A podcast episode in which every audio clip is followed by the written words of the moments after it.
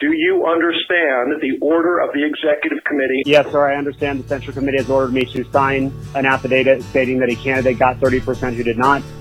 Um, that would be fraud, right? Right, Congressman?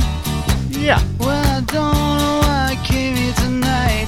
that's why. I got the feeling that something ain't right. No, it I'm so scared in case I fall off my chair. And I'm wondering how I'll get down the stairs. Clowns to the left of me, jokers to the right. Here I am, stuck in the middle with you. Yep. Yes, I'm stuck in. From Pacifica Radio in Los Angeles, this is the BradCast as heard on KPFK 90.7 FM in LA. Also in California on Red Bluff and in Red Bluff and Redding, California on KFOI, Round Mountains KKRN, and Eureka's KGOE. In Oregon on the Central Coast on KYAQ, Cottage Grove's KSO, and Eugene's KEPW.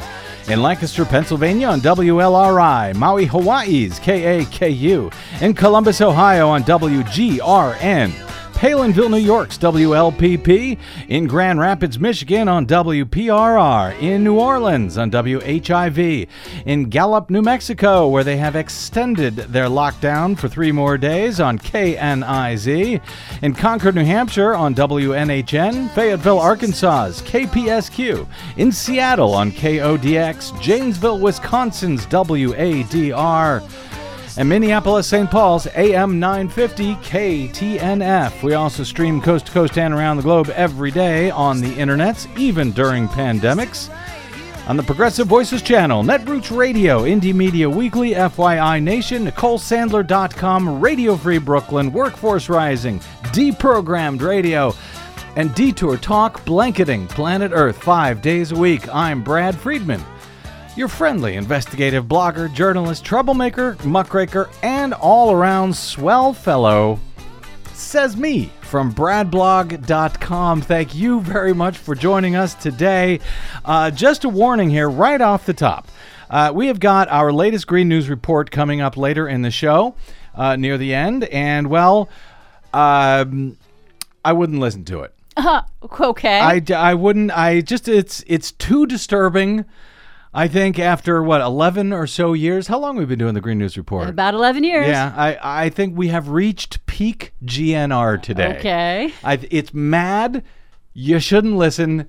It's too upsetting. And of it's too disturbing. I will disagree with that and think you, of course, should listen. Well, I, you know, I can't watch Desi Doyen. I can't watch any uh, TV these days that's too intense, which pretty much includes everything except Sesame Street. I think for the most part, I, I just there's so much going on these days that well, you know, I'm just just you know, fair warning, fair warning.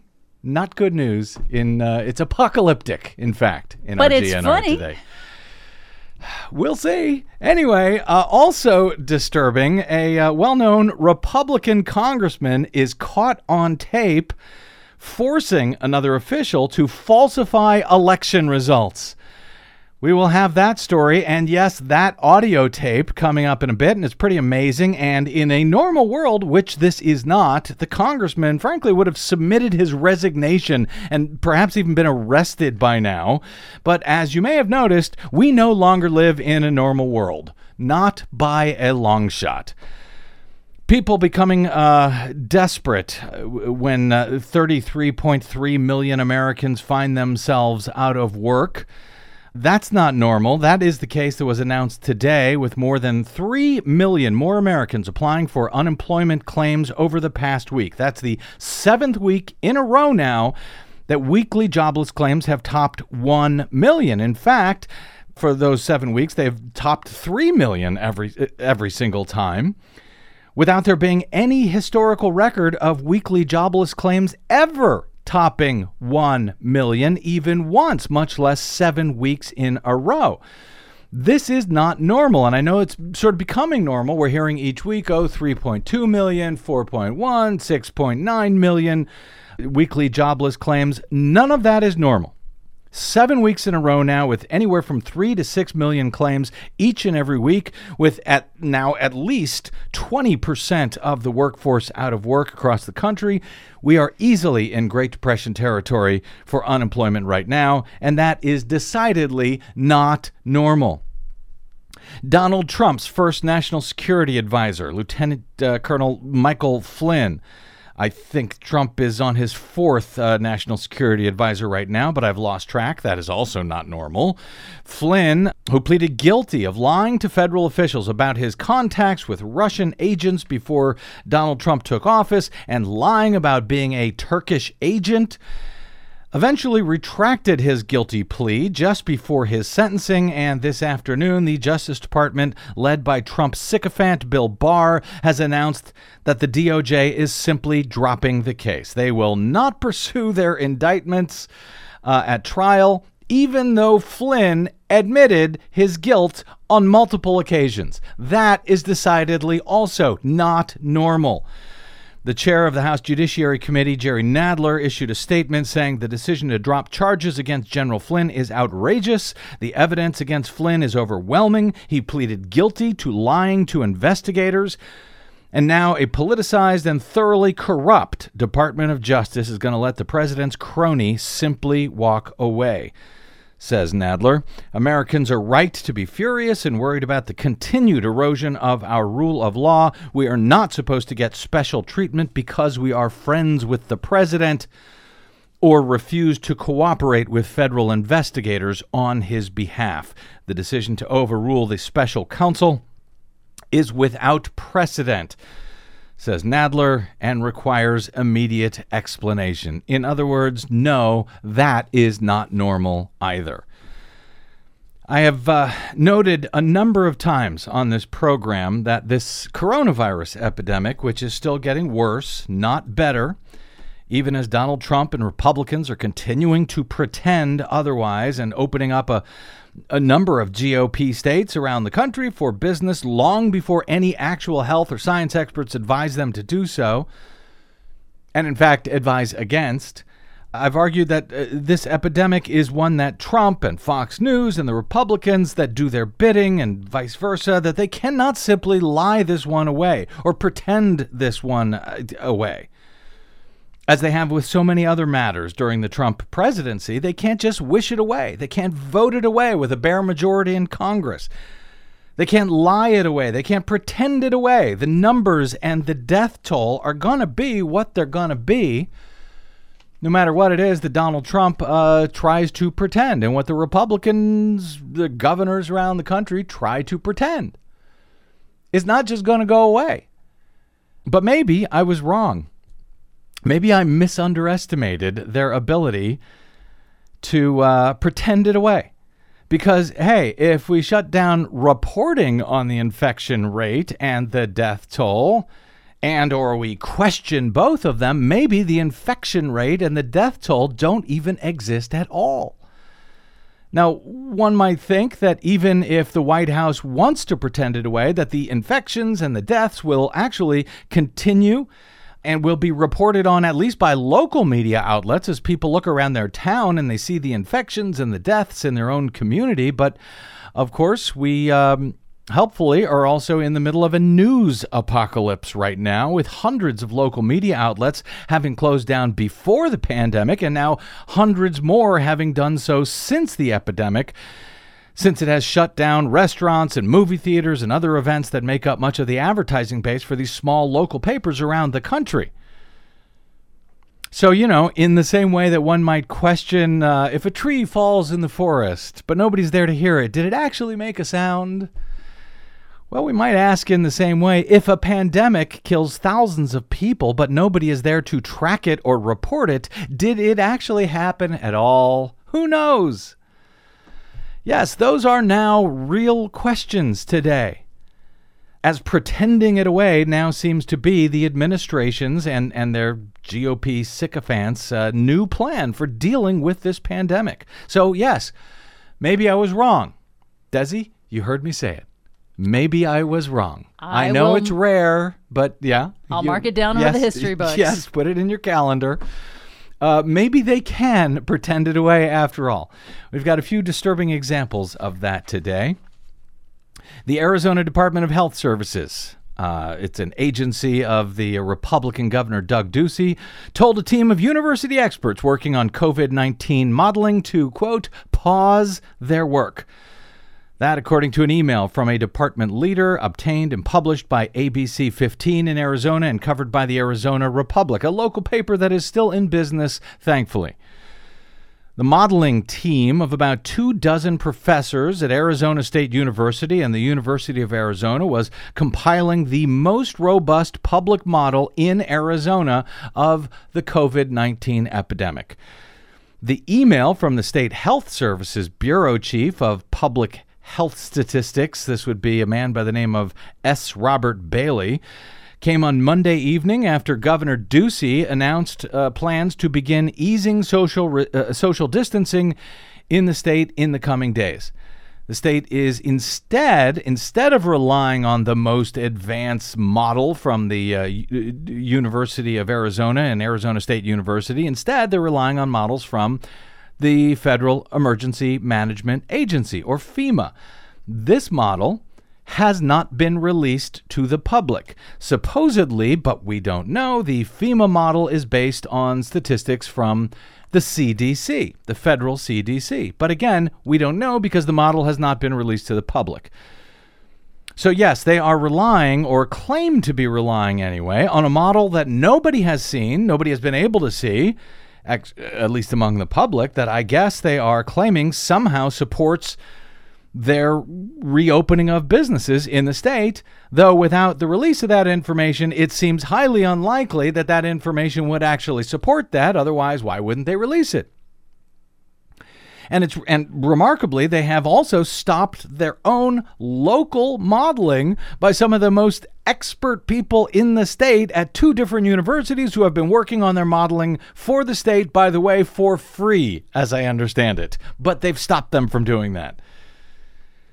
The university's model had shown that reopening at the end of May, not right now at the beginning or the middle of May, but at the end of May, was the only scenario among several that did not dramatically increase cases in Arizona. Well, so we better shut that model right down. Too many facts, too much evidence, and stuff like that in it. It might lead people to not wanting to venture out and die in Arizona from the coronavirus.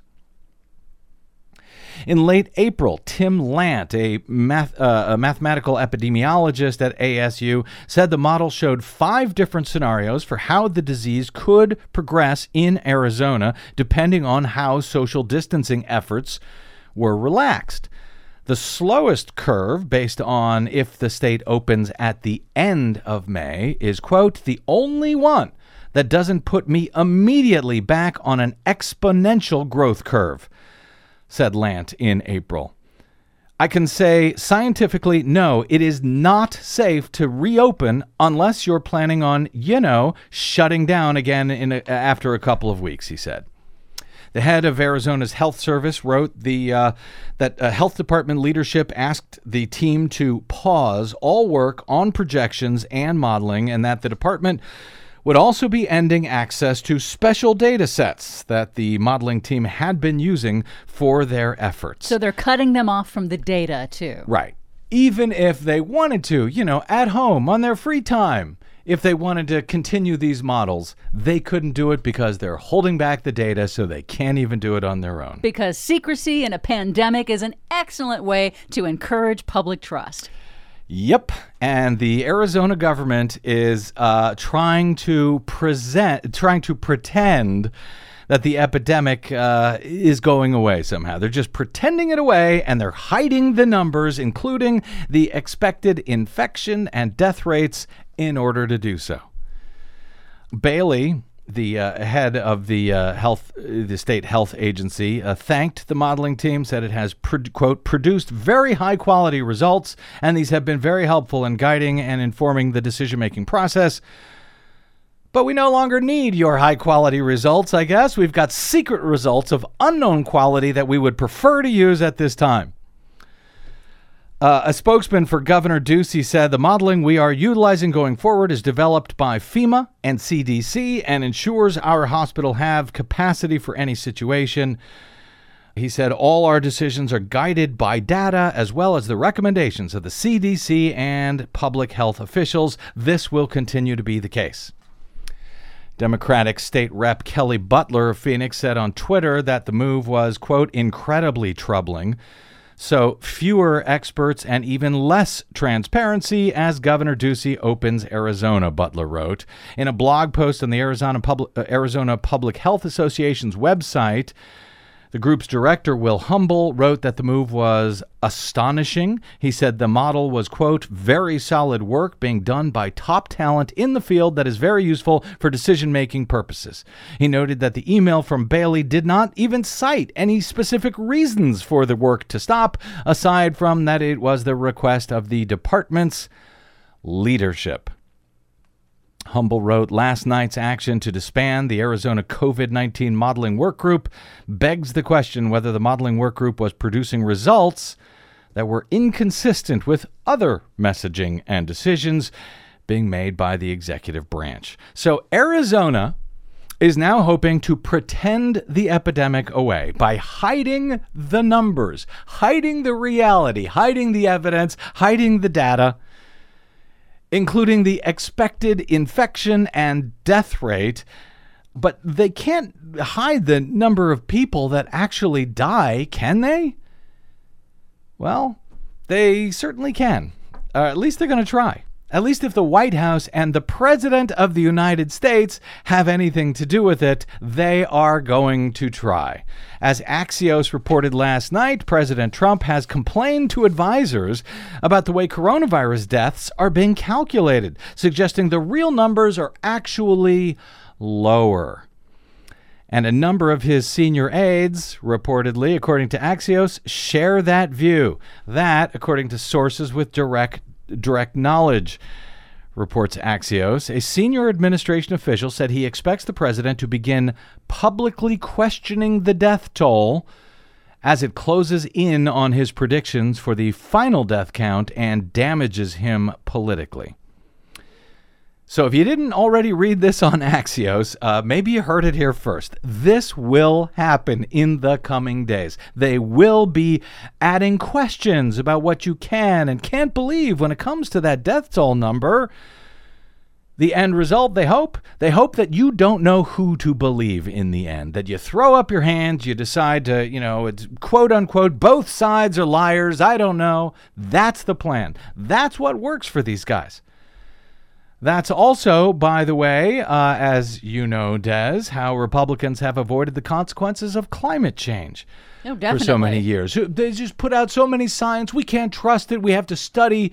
Who knows who's telling the truth here? It's all so confusing. Nobody knows. All they have to do is raise fear, uncertainty, and doubt. They don't actually have to prove anything. That's how they've gotten away with it on climate change. Yep. It's what they plan to do here on coronavirus. I mean, it's old Soviet Union level tactics to try to pretend that what you see and what you hear is not true, and you should believe the good old government of the Soviet Union who will tell you what is actually. I mean, it's, it's actually like 1984, Orwell's Yep. 1984. The Yeah. Ministry of Truth will tell you what to It's believe. it's how they got away with. Uh, remember Hurricane Maria in Puerto Rico? They, they were able to largely ignore accountability for the thousands that died in that hurricane because oh, I don't believe those numbers. Remember Donald Trump? Yep. He didn't accept the numbers.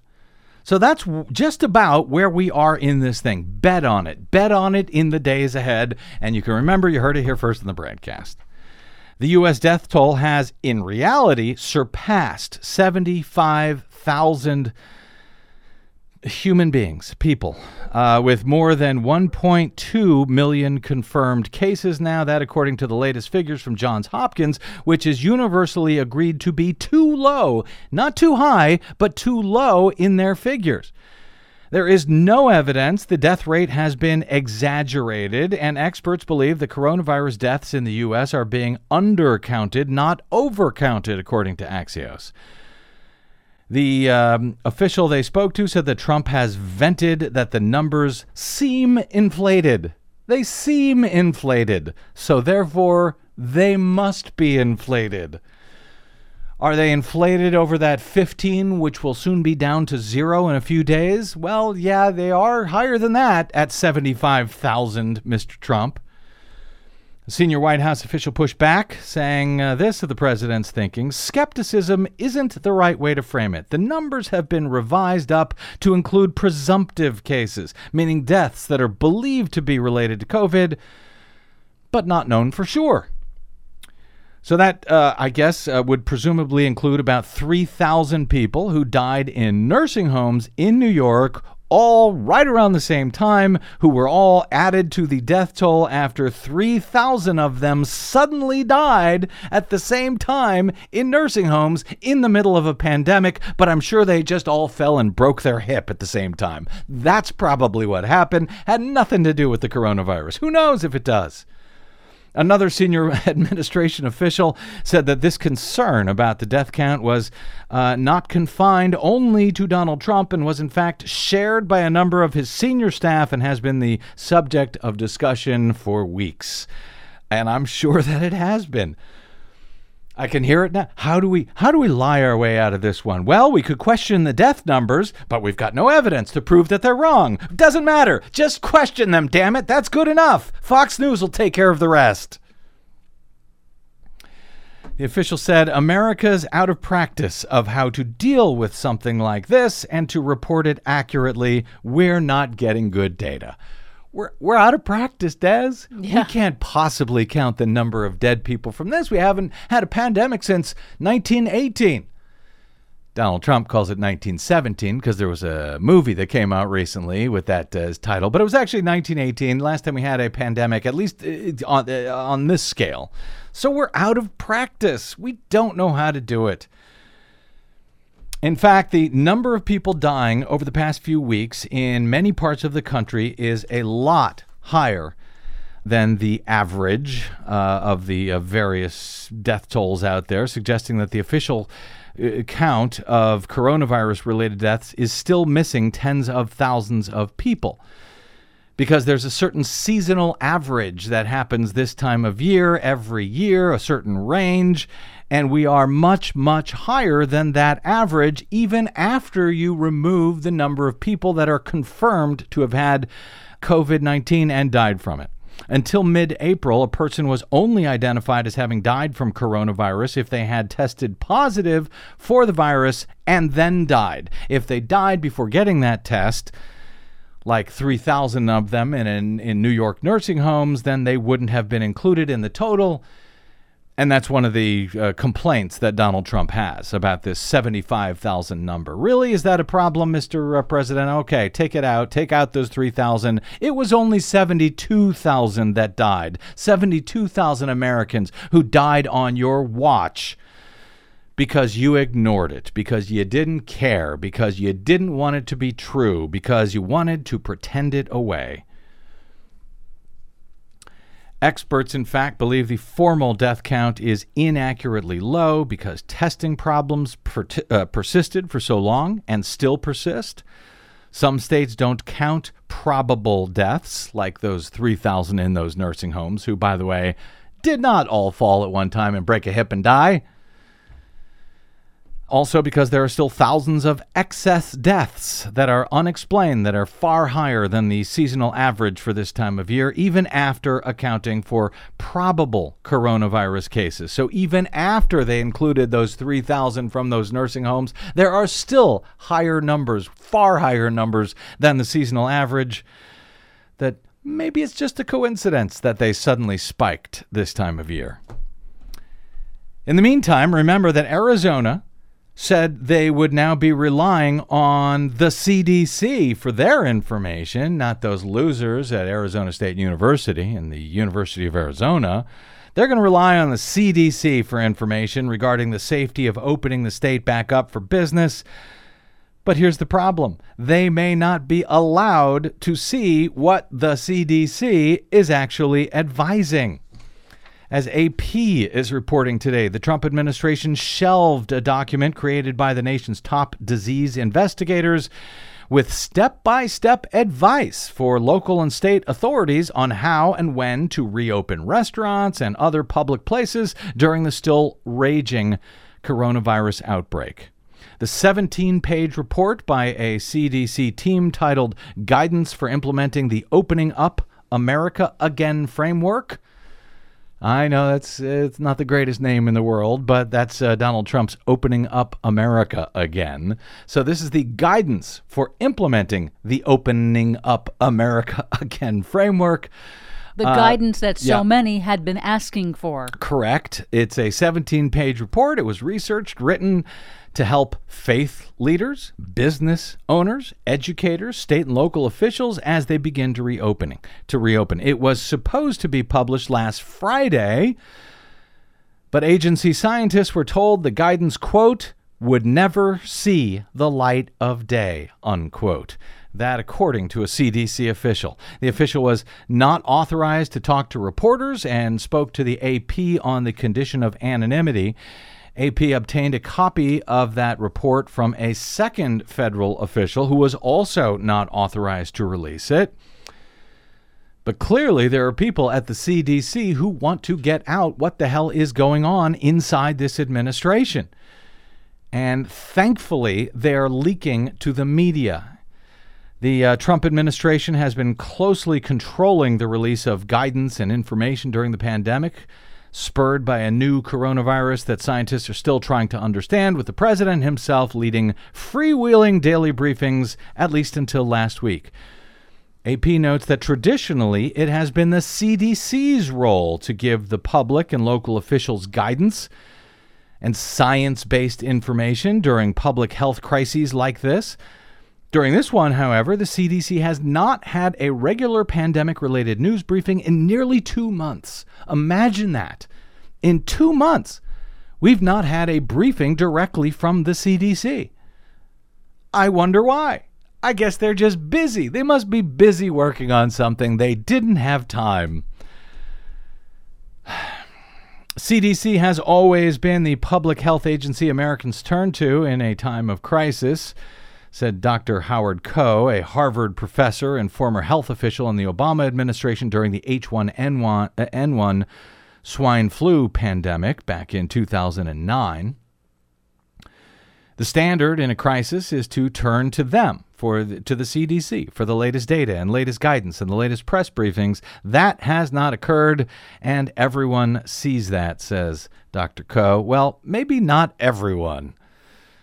Maybe not everyone. Maybe there are a few folks who haven't noticed the fact that uh, it's not the CDC giving you this information. It's people like Donald Trump talking about injecting yourself with disinfectant and Mike Pence talking about whatever the hell it is that Mike Pence says.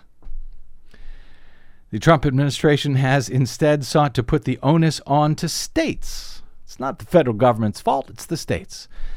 Let them handle the COVID 19 response. And of course, states like Arizona, who the Trump administration says should handle this, they are saying that they are relying on the CDC. Yes, the federal government. They're just not showing you what, if anything, from the CDC that they're actually relying on. And documents like this that were uncovered by AP, which explain how to safely open churches and places of business and schools, those documents apparently are not being given, give, given to them at all because Trump is preventing that advice from getting out keeping that document from seeing the light of day because it counters his need to open up the country at all costs because his re election is not just going to win itself this year, you know. Never mind how many Americans will will die to make that happen.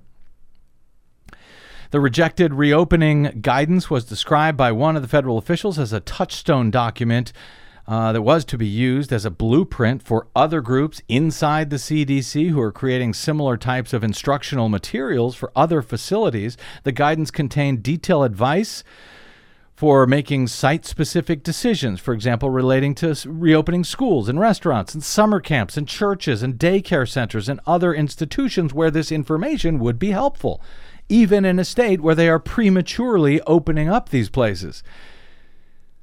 The document had been widely shared within the CDC and included detailed decision trees, flowcharts to be used by local officials to think through different scenarios. The guidance offered specific, tailored recommendations for reopening in one place. So uh, let's not let that out. Let's not let the states have that information when they're reopening. For example, the report suggested restaurants and bars should install sneeze guards at cash registers and avoid having buffets, salad bars, and drink stations.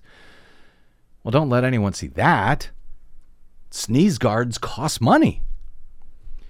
The uh, shelved report also said that uh, as restaurants start seating diners, they should space tables at least six feet apart. They should try to use a phone app technology to alert a patron when their table is ready, rather than uh, passing out uh, you know, the use of buzzers and so forth. That makes sense. That would be useful. Oh, I'm sorry. That's just information that's too radical, too impossible for people to understand. We must withhold that from them. It must not see the light of day.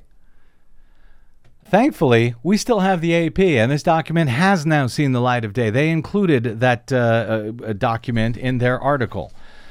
So people who actually give a damn about keeping other Americans alive can actually, you know, read it and use it. The White House, meanwhile, the White House's own Opening Up America Again guidelines released last month were far more vague than the CDC's unpublished report they instructed state and local governments to reopen in accordance with federal and local, quote, regulations and guidance, and to monitor employees for symptoms of COVID 19. But in the meantime, nobody's actually following those uh, guidelines that were released last month by the White House. At a briefing on Wednesday, White House spokesperson uh, Kayleigh, Mc, uh, what's her name now? I don't even know. She's the press I, secretary. I say Ka- McEnany. Kay- Kayleigh McEnany. She echoed the administration's stance that states are most responsible for their own COVID 19 response. It's a governor led effort, she said. It's a state led effort, which the federal government will consult, and we do so each and every day, she said. Sure. We consult, we just don't give them the world's best information compiled by the nation's top experts. So good luck, suckers. See you in November. The New York Times followed up on AP's report today, noting that White House and other administration officials rejected the CDC's uh, recommendations for things like using disposable dishes and utensils at restaurants, closing every other row of seats in, a, in, in buses and subways separating children at school and camps into groups that don't mix throughout the day. But the White House uh, rejected that, says the Times, over concerns that they were overly prescriptive. They infringed on religious rights and they risked further damaging an economy that Mr. Trump was banking on to recover quickly. Mind you, uh, they were too prescriptive. They were not mandates, they were not requirements, they were guidance, they were helpful tips on how to keep your residents alive. Meanwhile, the paper reports more than half of states have begun to reopen their economies, or they plan to do soon, but most fail to even meet the much vaguer criteria that the Trump administration has recommended. In more than half of the states that are easing restrictions, case counts are trending upward, not downward. Positive test results are on the rise, or both, raising concerns among public health experts. Concerns that I'm sure that can simply be pretended away. Who listens to those eggheads anyway? That's where we are. Let's take a quick break and we will come back with something that Colorado's Republican U.S. Congressman Ken Buck may have some trouble simply pretending away because it's on tape, but don't worry, he will try. And yes, it's him demanding another Republican falsify election results. That story and that tape is straight ahead on the BradCast. I'm Brad Friedman.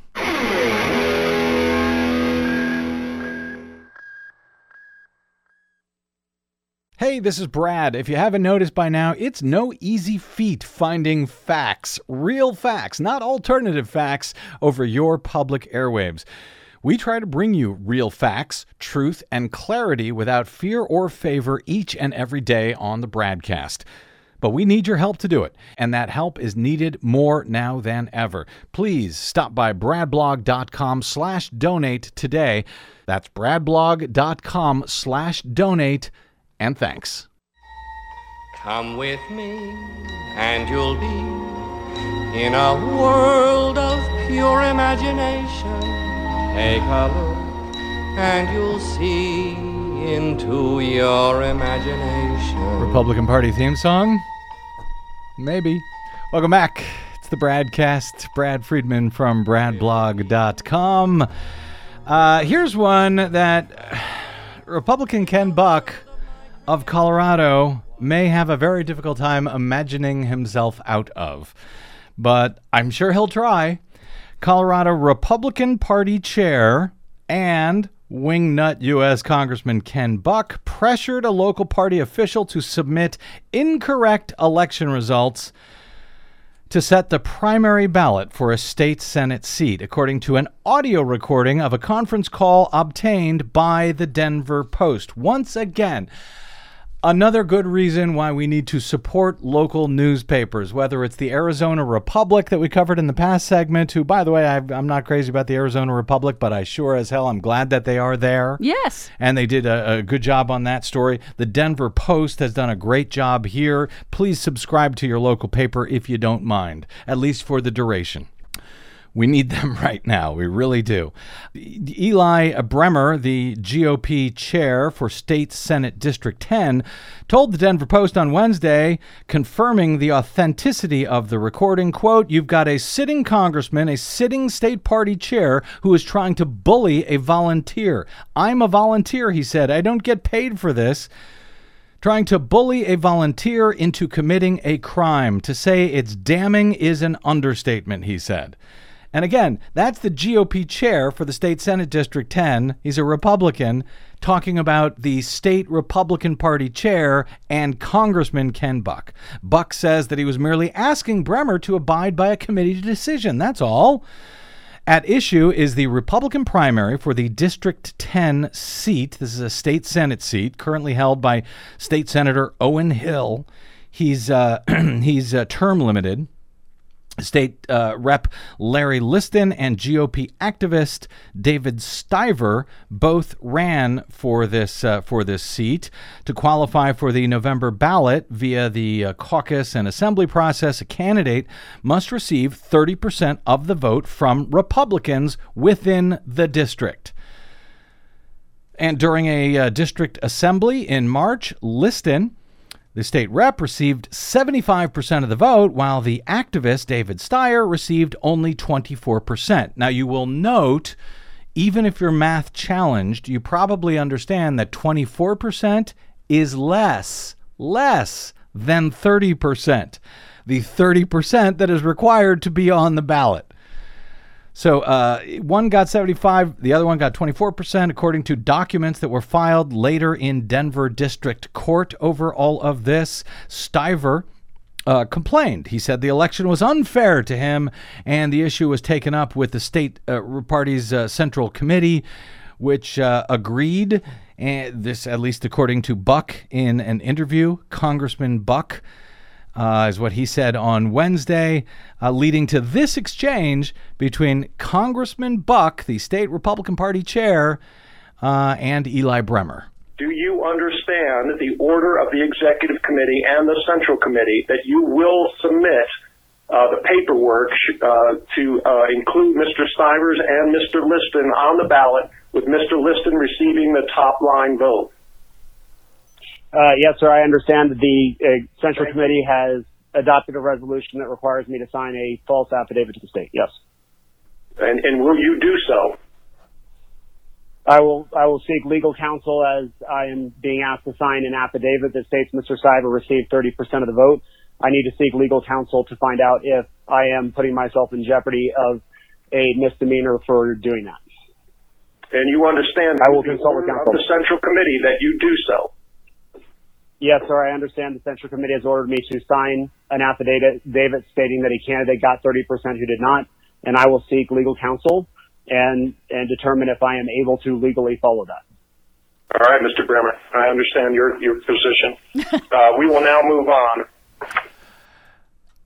Uh, I understand your uh, position yeah. that you do not wish to put yourself in legal jeopardy by lying for us on a legal document. By falsifying election results on a legal document under penalty of law. Yeah, that Well, he- he- seems just remarkable. Unbelievable. Yeah. And of course, he does, if you take what Buck says literally, he does understand his position because Buck is actually a lawyer himself. Yeah. He's a lawyer himself, and he's ordering this guy to falsify election results. Uh, he told the Post uh, on Wednesday, Buck did, that it's the tradition in both parties for their committees to make these sorts of decisions. To, you know, just fudge the numbers as needed to get what they want, no matter what uh, people say when they vote and stuff. What does voting mean anyway? Really, when you think about it, and, and what does a legally binding signature mean? Yeah, what's I an, mean, an affidavit, a legal? Yeah. Um, Buck said, uh, What I was asking Eli to do was not to commit fraud. I was asking Eli if he understood the decision of the Central Committee and if he was willing to follow the request of the Republican Central Committee. to commit fraud. Yes, the assembly process to select the District 10 candidates carried out uh, as coronavirus was quickly spreading throughout the state was flawed, said Buck. He, it was flawed. It, it wasn't right. So we're just going to go with, we, with whatever we want to go with. He said, We have two choices. We're going to allow an unfair election to stand, or we're going to require the chairman of the Senate district to put the candidate's name on the ballot and let the primary voters decide. Bremer never filed that paperwork. Three days after the phone call with Buck, the district's vice chair filed a fr- quote friendly lawsuit, according to Bremer, to prevent him from doing so. Bremer told the court he had no position on it, but he would abide by whatever the court decided. Well, District Court Chief Judge Michael Martinez ruled on Monday that any certificate of designation filed with the Secretary of State's office showing Stiver as a candidate would violate state law because he did not receive at least 30% of the district's votes, as uh, Bremer was being asked to attest to by a sitting U.S. congressman. The state Republican Party appealed the case. oh boy. Yes. That's some gall. to the Colorado Supreme Court uh, on Tuesday. They de- uh, declined to hear the case, which means the lower court ruling stands.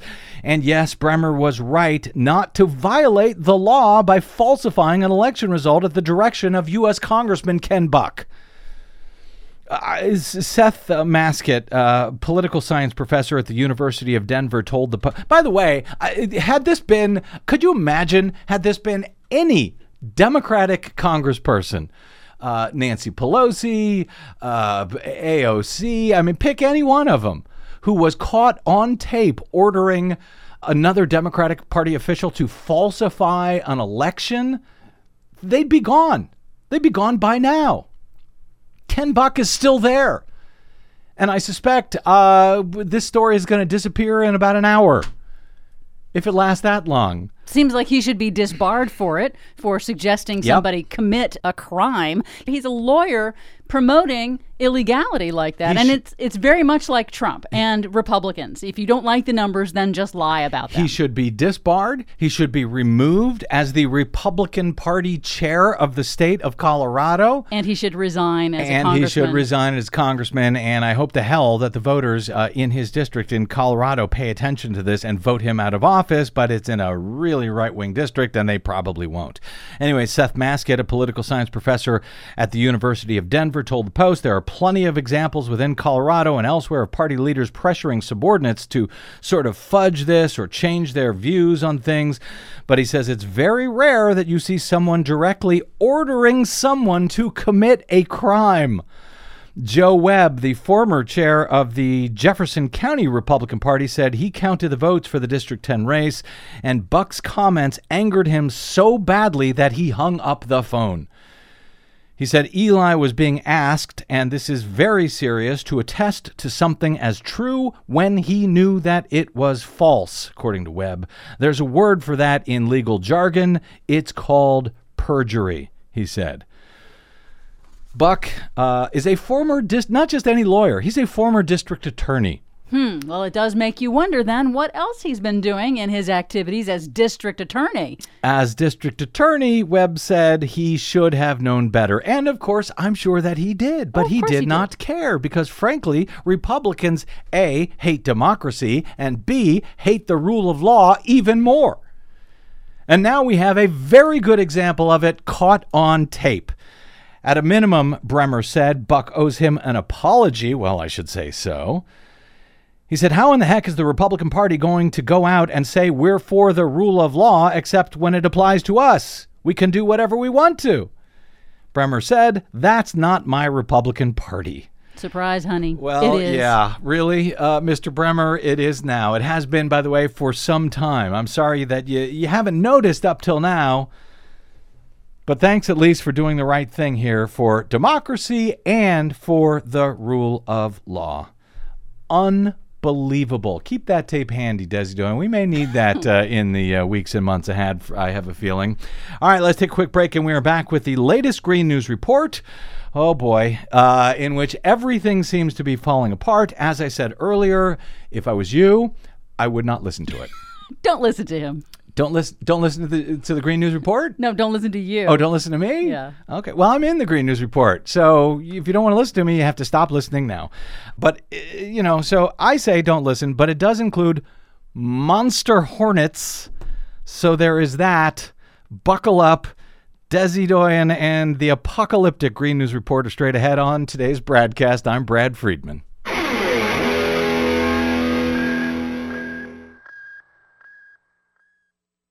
The BradCast and the Green News Report are 100% independent, 100% listener supported. But we can't do it alone. We need you. Please help us bring real facts to listeners at independent stations around the nation. Please drop by bradblog.com slash donate. That's bradblog.com slash donate.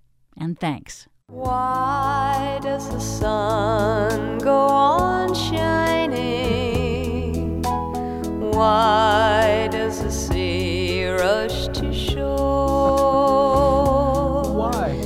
Don't they know it's the end of the world? Cause you don't love me. It is the end of the world. Welcome back to the BradCast. Brad Friedman from BradBlog.com. As apocalyptic as, as it seems to me that uh, your uh, Green News Report is, Desi Doyen. Yeah. We couldn't fit in everything. uh, it, it's uh, as we have this uh, late breaking news, uh, as if you know the GNR isn't apocalyptic enough. Uh, and as I said, it's way more apocalyptic than anyone should have to hear. But we have this in late today. A May snowstorm is in the making for this weekend, and it could bring historic snow totals to parts of the interior Northeast and New England in May.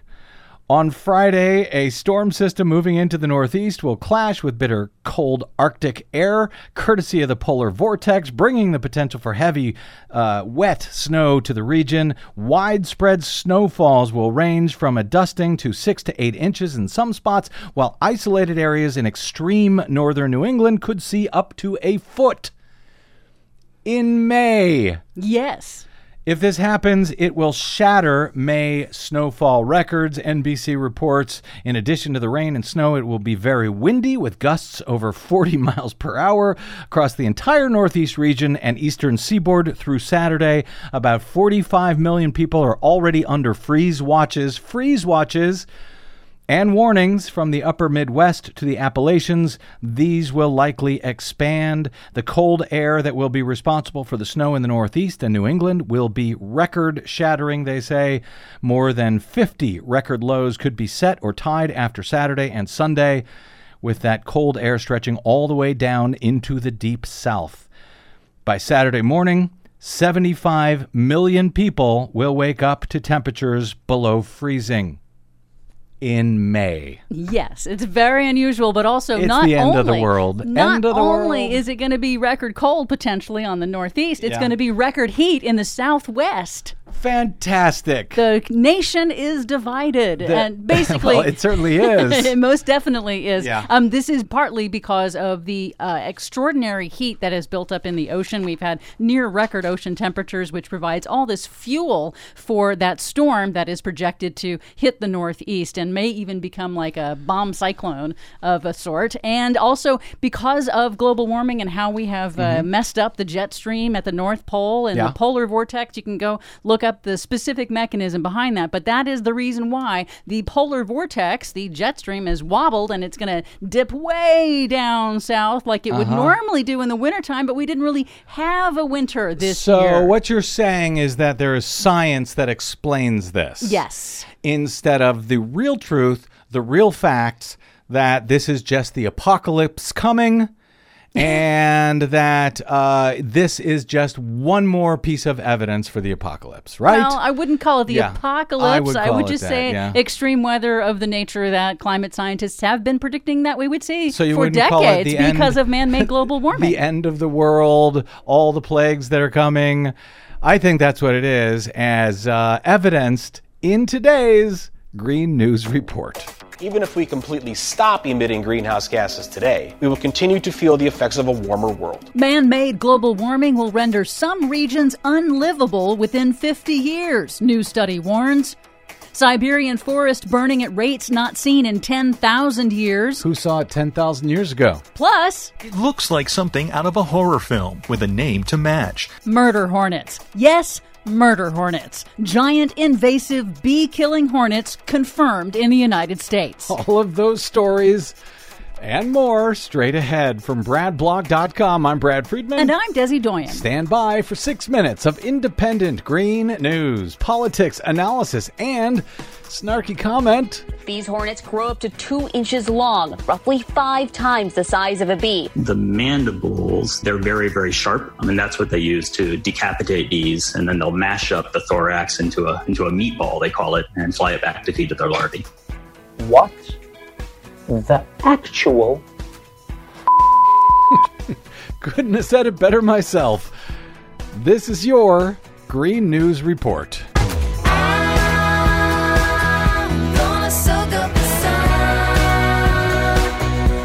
Okay, Desi Doyen. Um, I think at this point, Mother Nature is just trying to tell us to get the hell out of here or something. I mean, this is insane. Murder hornets, really? Yes, a global pandemic, a plague of locusts. If you didn't have murder hornets on your apocalypse bingo card, you can be excused. I guess. It's a giant invasive species of hornet from Asia, nicknamed murder hornets. It has somehow arrived in the United States Great. with four confirmed sightings in Washington state. These hornets grow up to two inches long, roughly five times the size of a bee. And in Japan, where they originate, they reportedly kill up to 50 people each year. They're giant stingers capable of piercing a beekeeper's suit. While its sting is dangerous for beekeepers, it is a much bigger threat to honeybees that are crucial to the U.S. food supply. Just a few hornets can slaughter an entire honeybee hive in just hours. Populations of U.S. honeybees have already declined by more than 40% over recent years due to colony collapse disorder, which is linked to pesticides.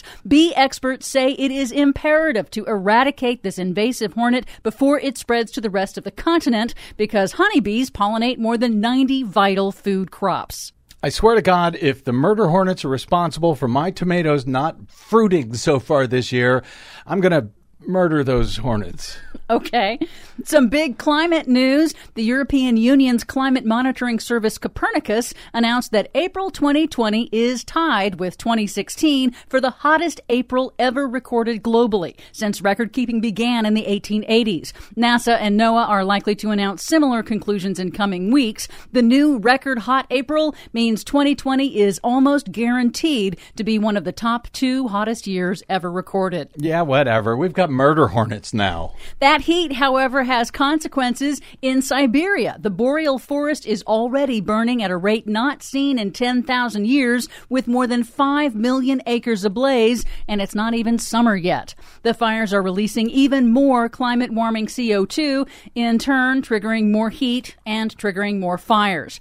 In the Amazon rainforest, experts warned this week that because of drought and a 50% increase in logging over last year, the Amazon is on course for a severe fire season. Hmm. And carbon dioxide levels measured at the Mauna Loa Observatory in Hawaii hit 418 parts per million in the atmosphere this month. That's the highest level in at least 3 million years. I'm sorry, I'm, I'm still on the murder hornets. Continue. A disturbing new study warns that because of man made global warming, many densely populated parts of the world could be too hot for humans within the next 50 years. The researchers warn that unless governments act to transition away from fossil fuels, the world's habitable climate zone, in which humanity has thrived for 6,000 years, will shift so much by 2070 that 3 billion people will either have to move to cooler regions or adapt to extreme heat conditions. that shift will also bring water shortages, crop failures, and extreme heat waves that could trigger mass migrations. The biggest projected population growth is expected to be in regions that will see the greatest increase in dangerous heat. Uncle. Finally, some good news. Big Oil's Net Zero Club is getting bigger, at least in Europe. On Tuesday, the French multinational oil and gas giant Total said it is joining European oil companies Shell and BP in setting an ambitious target to reach net zero emissions by 2050.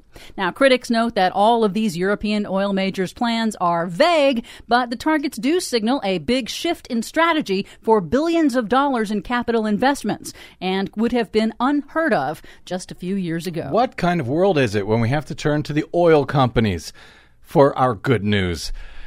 For much more on all of these stories and the ones we couldn't get to, believe it or not, check out our website at greennews.bradblog.com if you dare. Find, follow, and share us planet-wide on the Facebooks and the Twitters at Green News Report. I'm Brad Friedman. And I'm Desi Doyen. And this has been your Green News Report.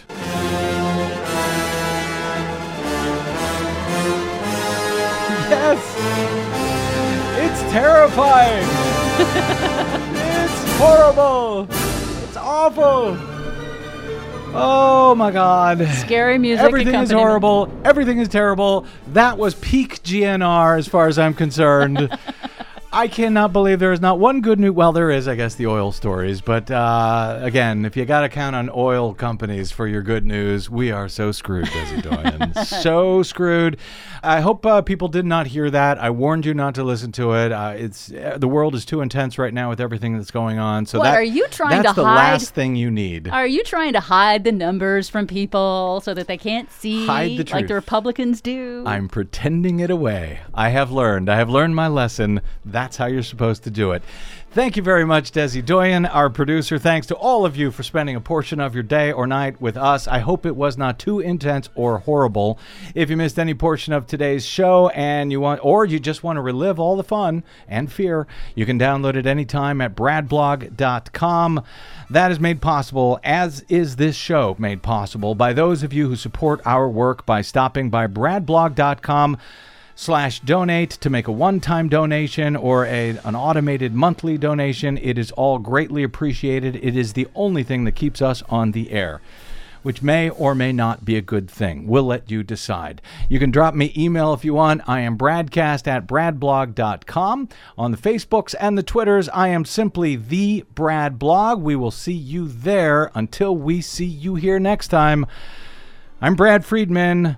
Good luck, world. Thank you.